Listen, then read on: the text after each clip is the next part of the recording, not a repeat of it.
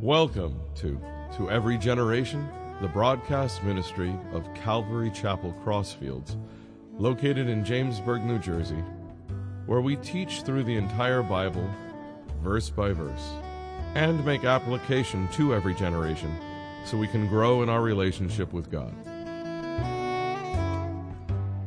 This morning we're going to be in Galatians 3 26 through 4 7.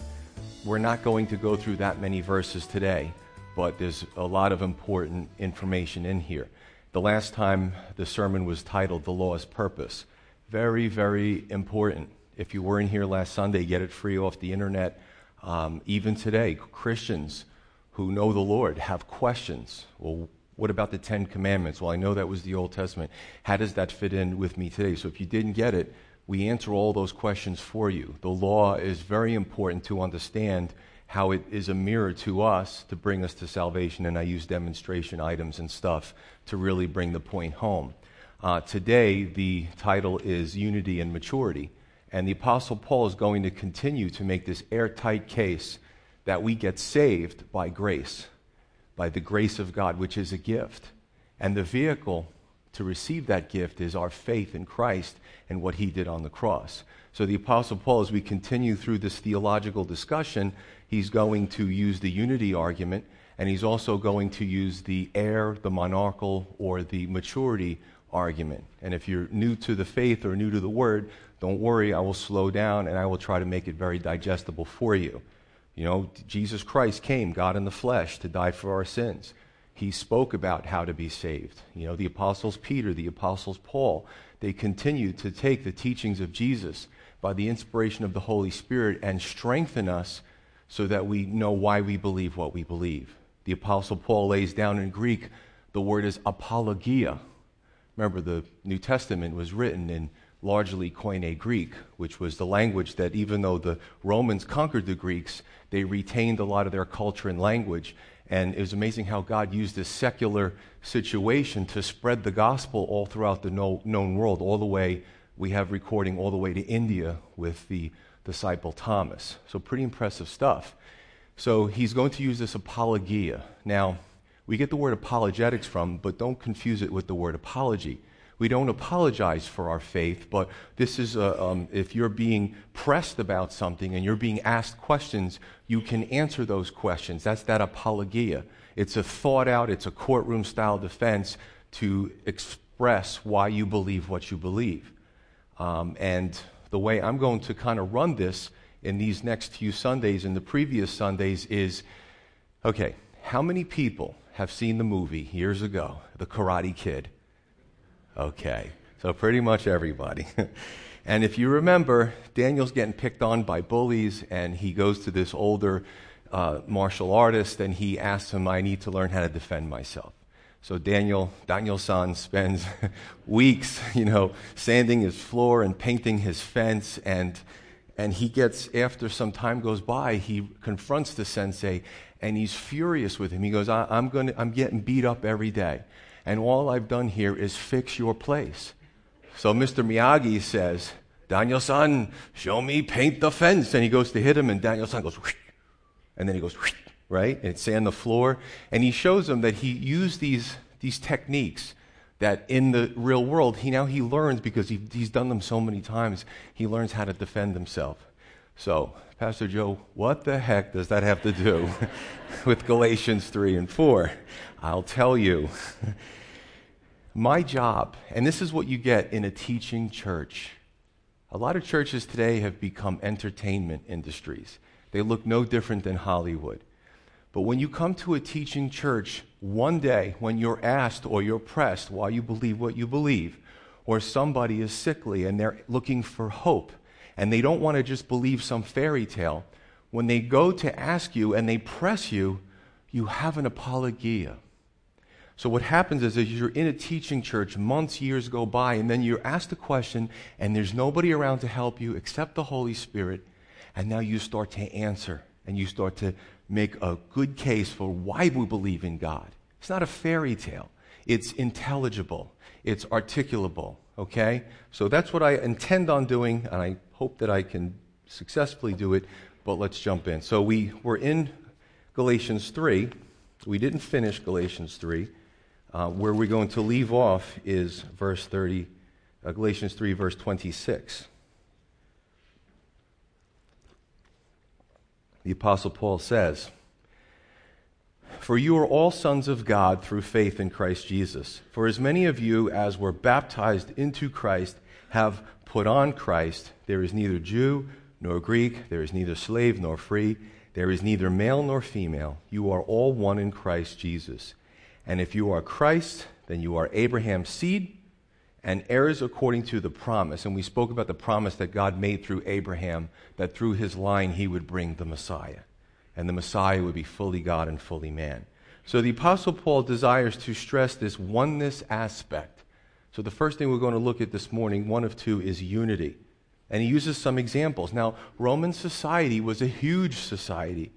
It wasn't like we could look at France or we could look at Germany or the United States. The Roman Empire was a vast stretch of land that today encompass probably we could say dozens of countries at its height.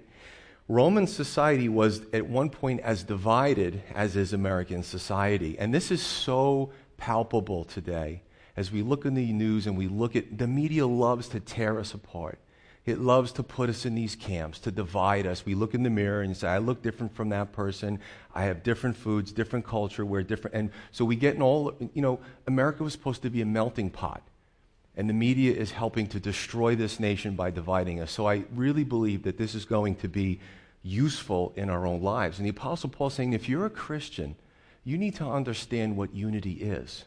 The Holy Spirit brings unity being in the body of Christ brings unity. So he uses these two analogies that really stress this oneness. And, you know, when we go through life, we go through life horizontally and we go through life vertically. And vertically is a picture of our relationship with God. And here a lot of people say, I have my own relationship with God, I love God, and I worship God in my own way. But the Bible tells us that if that's the case and you don't love people, then you really don't understand your relationship with God. Because if we're to really love God, Jesus says to love God with all your heart, mind, soul, and strength, but also to love your neighbor as yourself. And sometimes we get hung up on that part because we're all a bunch of sinners playing in the same sandbox. And it becomes difficult at times. But he, he calls us to love, He calls us to unite. So the first thing we look at, He says to be baptized, right? As many of you were baptized into Christ. So the first example is to be baptized. Now, we're not talking about literal water baptism.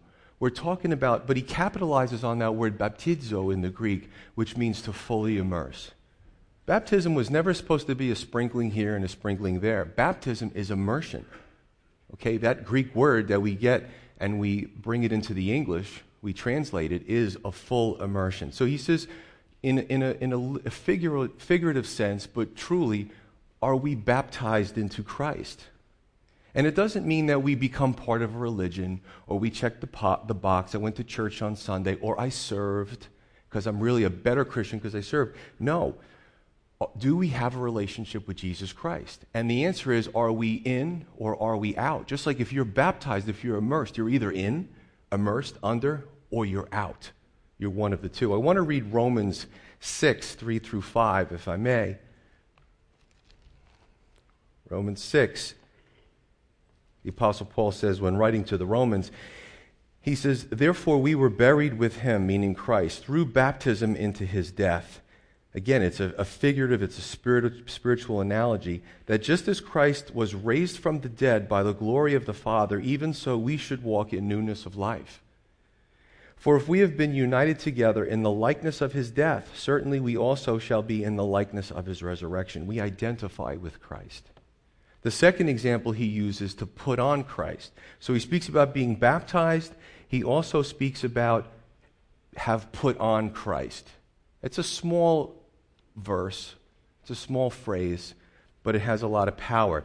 In Roman society, when you were a child, you would wear the, the clothing of children. Uh, in Roman society, you would, and again, it, it doesn't mean Paul's calling us to be Romans. What he did was, he, like Jesus did, he, he used the analogies. He said, Look what's going on over there. Now let me make an analogy for you. So in Roman society, if you were a child, you wore these just children's kind of clothes, casual, etc. But when you became an adult, they had a coming of age party. and you would be given the Roman toga. You hear a lot of things about toga this and toga that, but truly there was a Roman toga of the adult citizen, and you would put that on. And it, was, it would be an accomplishment. It would show that your, your maturity. You would integrate into adulthood, into Roman society. So he uses that example about putting on Christ, again, like a garment. We either put Christ on, we either have him on, or we don't have him on. It's like going out of the house half dressed and your, your clothes are kind of falling and you're tripping over them. You either have it on or you don't have it on. Okay? 1 Corinthians 12, verse 12, Paul said, as the, as the body is one and has many members. Again, now he's using an analogy of a human body. Okay? My body is one but my hand is different than my foot, which is different from my knees, which is different from my hallux joint, which is going to get operated on. They're going to put some screws in there, so I'm not going to be a little bit of a hybrid. But the point is that, you know, my body is still one. It's still Joe DeProsimo, okay? Uh, for as the body is one and has many members, but all the members of that one body, being many, are one body, so also is Christ. For by one Spirit we were all baptized into one body whether Jews or Greeks, slaves or free, and have all been made to drink into one spirit. For in fact, the body is not one member, but many. But many. So it's pretty neat there. So again, just to right off the bat, unity in Christ, baptized into Christ, and he also speaks about putting on Christ. Now this is interesting because if you look at Revelation 3 and Revelation 19, the saints wear the same garments, spiritual garments. You know, it's real, it is cool. I mean, listen, I, I love it when people come into church and everybody looks different, you know, and, and we, we, sometimes some of us want to stand out, some of us want to blend in, but in heaven, the one who stands out is God. And we all wear the same garment. So whether we're talking about Revelation 3 or Revelation 19, whenever you look at the saints, in a future time, you look at the scripture, they look the same. They're in harmony with each other. And I got to tell you, it, it grates against our flesh as human beings. But when we come together at a church, we have to look at each other equally. We can't do what the media is doing. We can't do what the world is doing. You know what I'm saying? I mean, all these people looking to start all these divisions and, and just keep fracturing this con- country. And I have to tell you, if it keeps going the way it is, the United States is going to be a byword. And hopefully, the secular world can look at the church, and sadly enough, they don't always see it. And they say, well, you guys, there's a unity there. How do you do it? Why do you do it? I want to know more about that. Hopefully, we can teach the secular world. Again, we don't always do a good job of it in the church. I'm going to admit that. But that's the goal here, according to the scripture. Right? So, if we're all of Abraham's seed spiritually, and that was the antecedent, that's what we read the last time, uh, and of Christ, then we have unity. So we continue on in Galatians 3, 28 through 29. I'll read that again. Now, this is interesting. You can't look at American culture. You've got to take yourself back 2,000 years. What was the Apostle Paul looking at? What was the analogies he was making? He said, There's neither Jew nor Greek. Some of us say, well, I don't even know what that is. There's neither slaves nor free. We don't have slavery anymore. There is neither male nor female, for you are all one in Christ Jesus. And if you are of Christ, then you are Abraham's seed and heirs according to the promise. So, this is a pragmatic application of what unity looks like. Context, we all become one. So let's look at this in the scope of the Roman Empire. Number one, there's neither Jew nor Greek. See, back in those days, society would be divided up. Oh, you're a Jew. Oh, you're a Greek. Or you're monotheistic. Oh, you're polytheistic. So there would be these schisms. Jew, you would see male, males who were Jews, and you would assume that they were circumcised. You would see those that weren't Jews and assume that they weren't. Uh, you could see that in Greek culture there was, and Roman culture, there was a lot of lasciviousness. However, if you were an observant Jew, you would see piety, piousness. So this is amazing. Through Jesus Christ, through the church, Jews and Greeks become one. They're worshiping together in the same church. And you wonder why, under Roman persecution, uh, under these horrific emperors, and how they tortured these, these Christians and took their children and threw them in the Colosseums, why did Christianity spread? Because it was the power of God. And in Roman society, they were watching this stuff. And they were not understanding how the Christians kept multiplying. and they wanted to be like them. And I submit to you, when the church goes through persecution, the church becomes purified. When you start to look at the church, we, we do away with some of the silliness that we have in Western Christianity. We start to unite. And, you know, I believe persecution is, is coming to the church. And it's probably going to be a good thing for the church. Was it Justin Martyr said that the blood of the saints is the seed of the church? So, two, neither slave nor free. Again, we only read about slavery in our history books. Although, if you go overseas, it still exists. And, and this is the dirty little secret that I think the UN and a lot of organizations don't want to deal with. Slavery exists today in the world, and it's horrible, and it's big money, and everybody's looking a blind eye. We dealt with it, but they're not dealing with it. However, in the Roman Empire, again, at one point, half the empire was in slavery. So check this out a free person was free, a slave was a piece of property.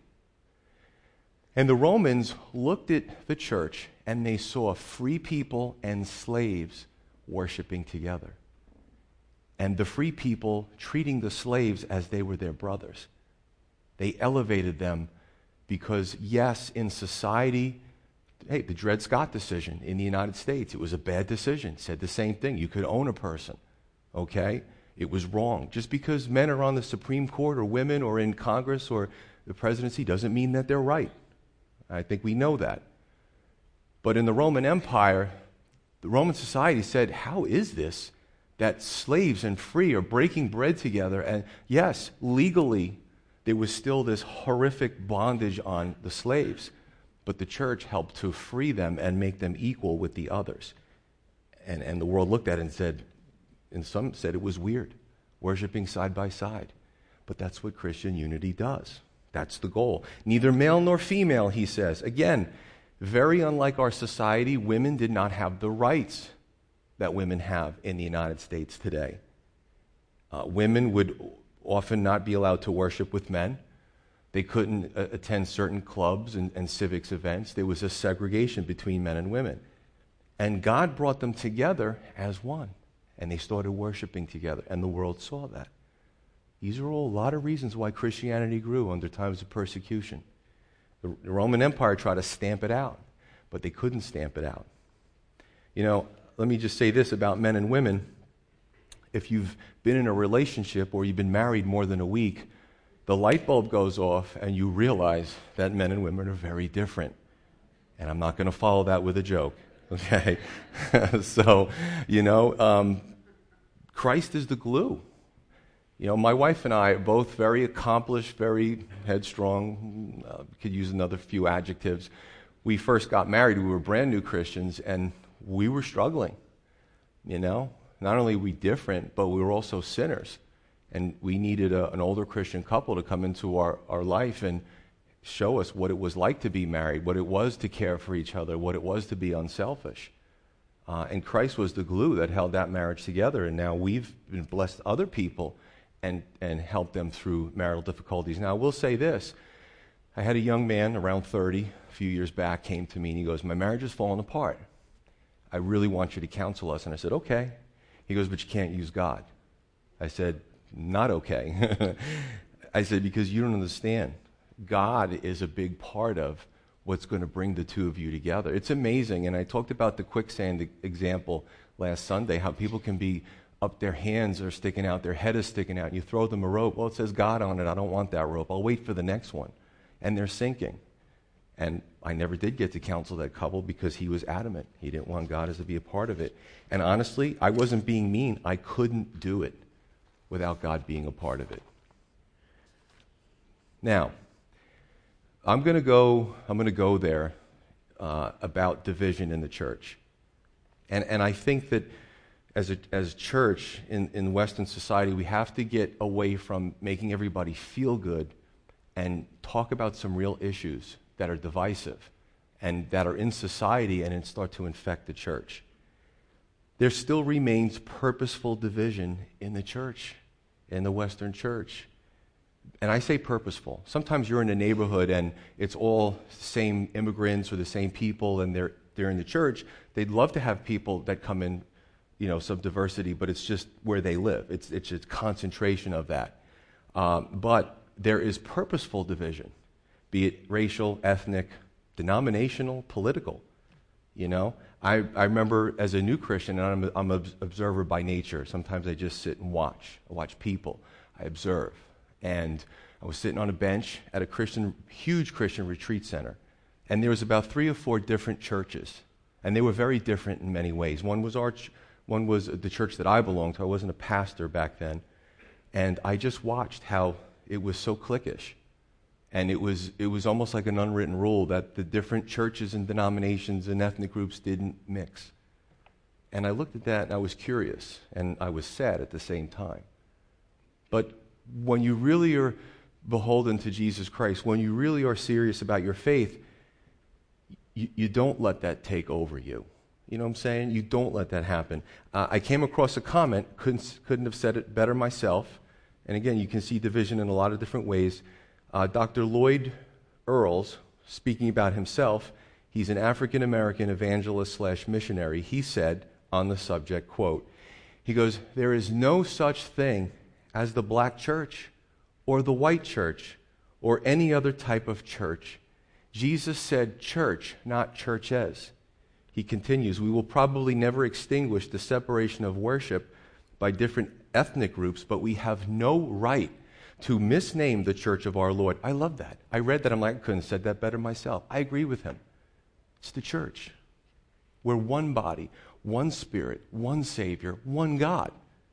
Important to understand that. If you see things in your community or your clique that are going on, you may get a check in your spirit and say, This is wrong. Why do we do this?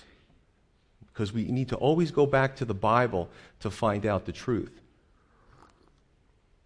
Again, whether it's in the Roman Empire or today, people from the outside world should be able to watch us come and go, worship together, and say, scratch their heads and say, why do they do that? And how do they do that? That's interesting. I want to check that place out. Right? Jesus said that the outside world would know us. Hey, listen, how are we going to love the world if we can't even love each other in the church? And Jesus said, you know, love God. In the church, love each other, love your neighbor. But how do we love our neighbor if we can't get along in the same building? So that's important to look at. I have to say that division politics, I hate. And I don't say that very often from the pulpit. I think it's the lowest of the low, where politicians go out and they, instead of saying, How can we help all Americans, they start segregating people. Well, I'm going to go to you guys first in your group, and then I'm going to go to your group next, and I'm going to, which break in the fabric of our country. Let it not be so in the church of God. In Genesis 11, the Tower of Babel brought division of mankind, right? And there's been division ever since the Tower of Babel. However, at the cross, all those divisions are healed, bringing a unity or a oneness. Warren Wiersbe, I admire him a lot. Um, in his book, Be Free, about the subject, page 87, he said this he said, This does not mean that our race, political status, or sex is changed at conversion, but it does mean that these things are of no value. Now, on the other extreme, he said, or of no handicap. So, in the church, divisions that we have when we look at ourselves should not help us and it should not hurt us. I've heard the expression the ground at the, the ground at the foot of the cross is all level he says, so it's of no value or no handicap when it comes to our spiritual relationship to God through Christ. He said, God in his grace has declared all to be on the same level that he might have mercy on all. Warren Wiersbe. Verse 29, last part. He says, And if you are Christ, then you are Abraham's seed and heirs according to the promise. So if I trace my lineage, I don't go back to Abraham, but spiritually it does faith in Christ, faith in, the, faith in the Messiah, faith in the line that God set forth, I now become a son of Abraham. That's a great verse. It connects the unity in the previous to what it means to be an heir in the latter in the next seven verses I'm going to go through. So we are one in Christ, children of God, under the seed of Abraham, heirs according to the promise. And I've heard the expression God has many children, but no grandchildren.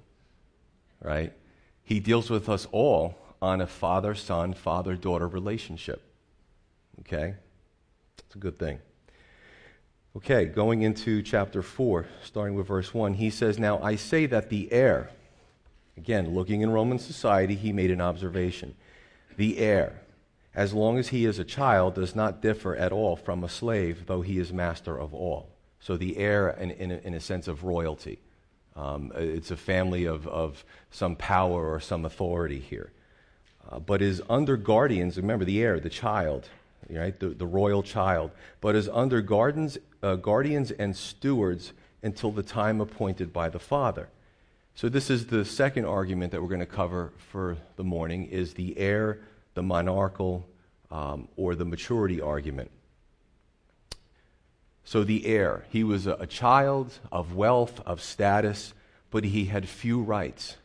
He actually had as many or as little rights as the slave in the house because of his immature age. However, when the child grew to maturity, he had authority over the entire kingdom. This was a night and day transformation. And the Apostle Paul is making the analogy to when we are going on in the world and then when we come to Christ. And he continues in verse 3 Even so, we, when we were children, were in bondage under the elements of the world. But when the fullness of the time had come, God sent forth his Son, born of a woman, born under the law to redeem those who were under the law, that we might receive the adoption as sons. And because you are sons, God has sent forth the Spirit of His Son into your hearts, crying out, Abba, Father. Therefore, you are no longer a slave, but a son. And if a son, then an heir of God through Christ. So he makes this comparison. The child heir is anyone prior to Christ. The adult uh, monarch is the person who has Christ. Okay? So, verse 3, he says that we were in bondage under the elements of the world, the basic principles of the world. Right? The basic principles, um, if you go back to the first century, the people he, he was talking to, they, they got it. They were under the law. Okay? Um, it, today, it's very different. And, and I'm going to throw this out there and say that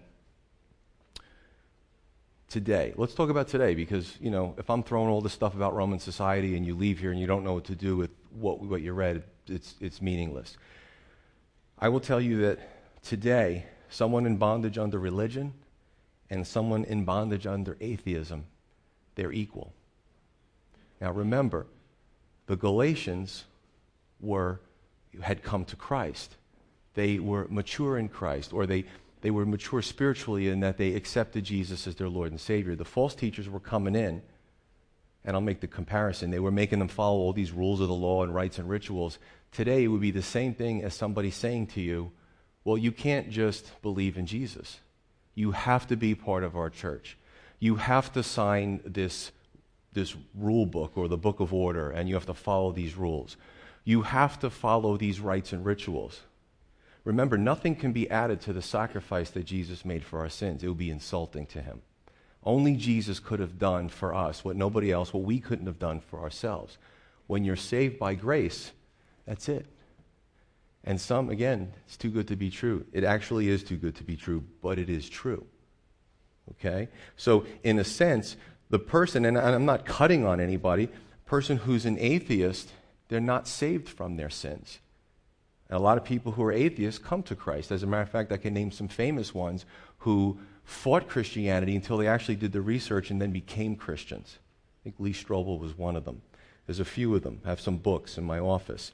Um, the religionists, though, today, relying on a religion, relying on a central figure, a man, relying on an organization, is not going to get us entrance into the kingdom. And sometimes the religionist has more loyalty to their religion and their denomination than they do to Jesus Christ. Careful of that one. You know, when you get to the, you know, at the end of your life and you stand before the Lord, I belong to this denomination. Like I said, it's not a gym membership card where you just scan it and they let you in. That's not the way heaven is. You have to be covered into the blood of Jesus. So, four, the fullness of the time had come. So, when it was God's timing, we talk a lot about God's timing. Sometimes we don't like God's timing. But God had this timing when He was going to send His Son into the world, and then He was going to send His Savior to die for the sins of the past, present, and the future. Okay? He was what? Number one, born of a woman. We covered that last Sunday in Genesis 3:15. Jesus was born under the law. Christ was the only one who could keep the law. Right? No one can keep the law. The law is just a mirror to show us that we're flawed and that we are sinners. Uh, Christ came, he said, not to destroy the law, but to fulfill it. Hence, last Sunday's message, the law and you, I should have uh, uh, titled it. How does the law affect me? Well, let's talk about that. What does the Bible say? Matthew 5 17, Jeremiah 31 31 through 34, Jesus showed how he came to fulfill the law, but he didn't come to destroy the law. It's still wrong to murder, it's still long, wrong to lie about people.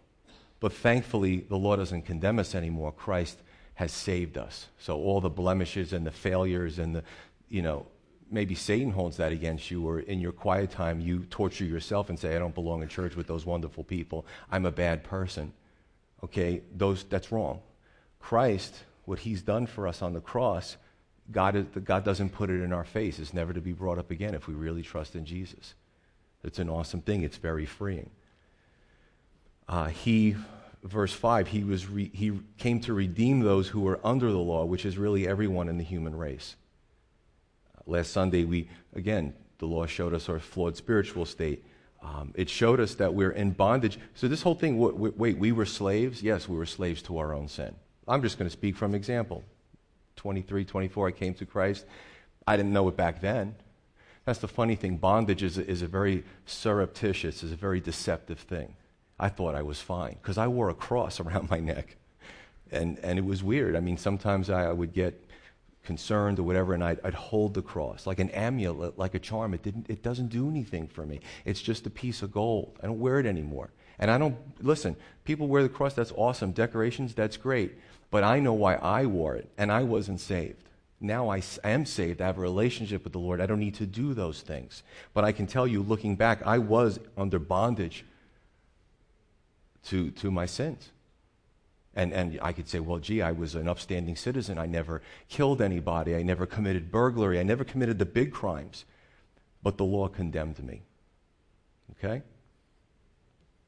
So the Lord redeemed us, purchased us to set us free. We talked about that also last Sunday. That we might receive the adoption as sons or his children. See, we're born into the flesh, we're born into a fallen world. Psalm 2 tells us that this world system is poised against God. The United Nations doesn't sit around saying, How can we solve poverty? How can we solve this and that? Well, let's bring Jesus Christ into it. They don't do that. Okay? Um, maybe that happened in our country some ways back, but that's being sanitized too. You find me any country, they're not doing that. They're not saying, How can we use biblical principles? How can we love people? How can we help people? How can we make them equal? They're not doing that. Psalm 2 says it's just going to get worse. it's just, the ante is just going to be upped until the Antichrist comes and he's pretty much going to take over.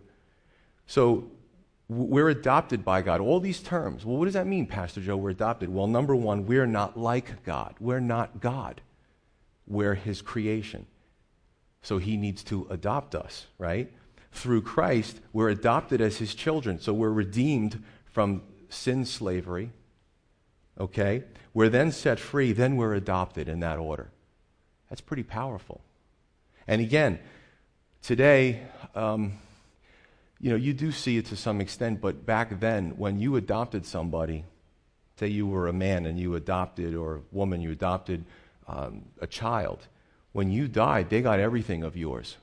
There was no question. There were no civil lawsuits. Well, I'm going to fight this. That was it. So, this is a very powerful statement when God adopted us into his family, we have all the rights as his children. It's an amazing thing. So that's, there's the encouragement in that, in that part of the message. Verse 6 And because you are sons, God has sent forth the Spirit of His Son, the Holy Spirit, into your hearts to cry out, Abba, Father. The benefits as adopted children. 2 Corinthians 1.22, God seals us with the Holy Spirit. So a part of God is always with us. He's always um, helping us. He's always, and, and again, the Bible says that we can ignore that and do our own thing in the flesh, but God is always there for us, you know, to, to make us God successful. And his spirit cries out, Abba, which is, can be translated daddy. It can also be translated papa, you know, father, father, mother. These terms the Bible specifically uses because it's more relational. It's more um, loving. It's more, you know, you know what I'm saying. Why does the Spirit do that? Because the Spirit cries out, Abba, Father, because He shows us that we can do the same thing. In Romans 8:15 through 17, the Apostle Paul, writing to the Romans, says, For you did not receive the spirit of bondage again to fear. Look at these terms. Going through this world, going through our, um, even our culture, bondage. People are in bondage to a lot of things. Sometimes we put ourselves under bondage. I have to tell you, I was not saved, but I was somewhat in bondage to a religion that told me to do all these things and I couldn't do it, so I just walked away. In bondage again to fear. The world produces fear but God produces love, right? And, and it's kind of like the sliding scale. The more fear you have, the less you're abiding in His love. The more you abide in His love, the fear starts to assuage, it starts to subside. Okay? Pretty impressive. So he says, You did not receive the spirit of bondage again to fear. This is the Holy Spirit. This is God's Spirit. But you received the spirit of adoption by whom we cry out, Abba, Father. The Spirit Himself bears witness with our spirit that we are children of God. We're trichotomous beings. We are flesh. You can see the flesh, the hands, the face, the hair. We are psyche, we are mind, and we are also spirit. And this is an amazing thing, this communication between God and us. Sometimes He does it at, on a level that we're not always completely aware of. You get that sense, you get that warning. And then you find out in hindsight, that was God that protected me from that. Boy, that was a strong feeling I got. God's trying to, you know, He works with us, He loves us. So the Spirit Himself bears witness with our spirit that we're children of God. And if children, then heirs, heirs of God and joint heirs with Christ, we're going to be in heaven. And all the blessings of, of eternity, we're going to be heirs of. It's going to be ours. He, God wants to share it with us. God is a relational God. That's an amazing thing heirs of God and joint heirs with Christ, if indeed we suffer with him, that we also may be glorified together. And we do. As Christians, we're not going to maybe get that promotion. We're, we're not going to maybe have the same group of friends because we start to kind of go in a different way. And, and they, they think, oh, you're too good for us, and you don't want to do this with us. So, you know, in the Roman Empire, it wasn't like America, you know, so people make fun of you. In the Roman Empire, you, you get killed. You know, so a real big difference. Christian in the Roman Empire, Christian today in the United States. Honestly, it's not that bad for us. Okay? Christian in Iran, uh, Christian in, in North Sudan, I can go on. There's dozens of countries that Christianity is illegal, and they will kill you. And they will kill your family. Okay? However, something that's waiting for us is so much more potent, so much more powerful, so much more lasting. When the Roman Empire, who's afraid of Diocletian anymore? Anybody? Emperor Diocletian? Anybody afraid of the Emperor Nero? Guy's been gone for thousands of years. But Christians were terrified of him. God eventually took him out and judged him. And actually, Pastor Vinny, uh, you know, I do a lot of history, and, and I just love when I can learn something new. Pastor Vinny did a study on all the Roman emperors that persecuted the church and how they died young, how God took them out uh, because they were horrible. You know, where are they? But where, where's, where's the Apostle Paul? Where's the Apostle Peter? They're in glory. It's good stuff. Okay, verse 7. Therefore, you are no longer a slave, but a son, and if a son, then an heir of God through Christ. This sums it up. The false teachers were trying to get the Galatians, who were saved by grace, to come to a maturity in the law and in religion. But true maturity was trusting in Christ as Lord and Savior for salvation, then walking with Him. That's it.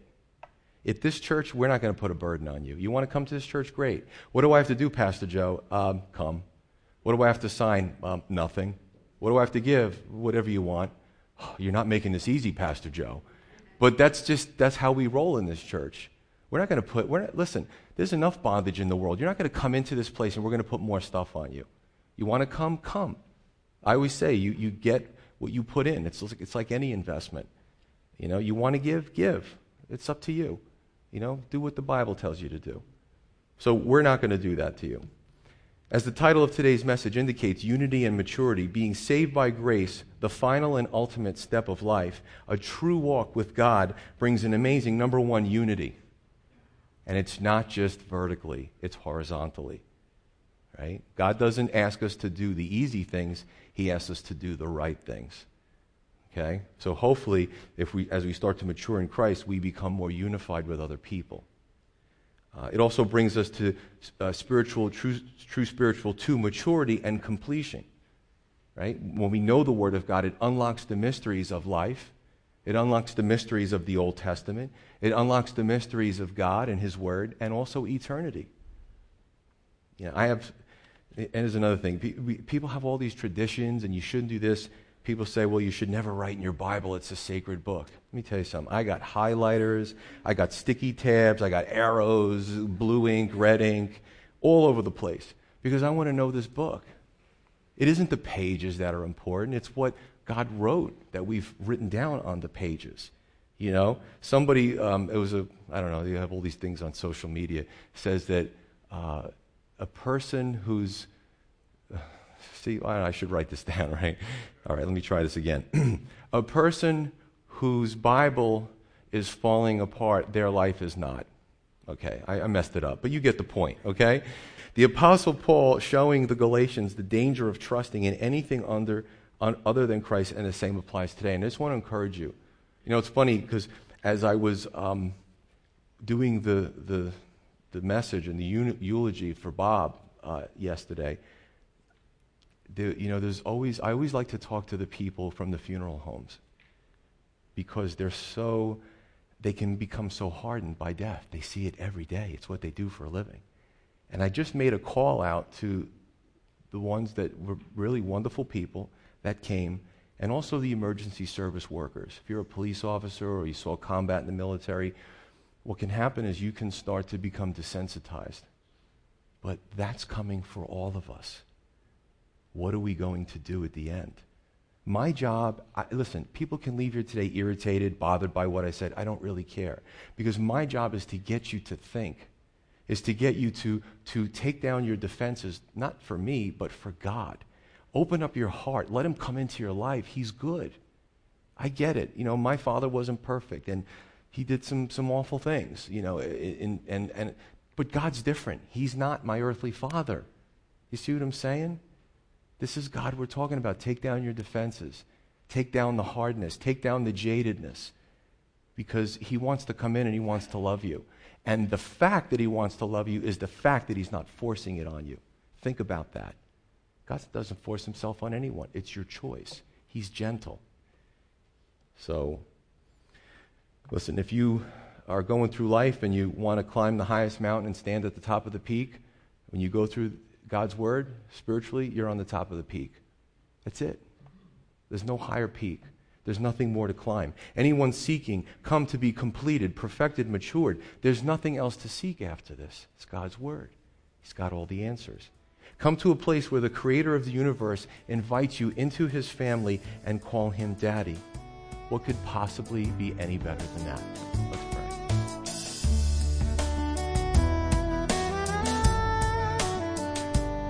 You've been listening to To Every Generation from Calvary Chapel Crossfields. We're located at 15 Half Acre Road in Jamesburg, New Jersey. We meet for Bible study Wednesdays at 7:30 p.m. and Sunday service begins at 10:30 a.m. On Sundays we have children's church for all ages in addition to infant and nursery care. You can find out more about the ministry here at Calvary Chapel Crossfields by going to cccrossfields.org. Thanks for listening, and may God bless you.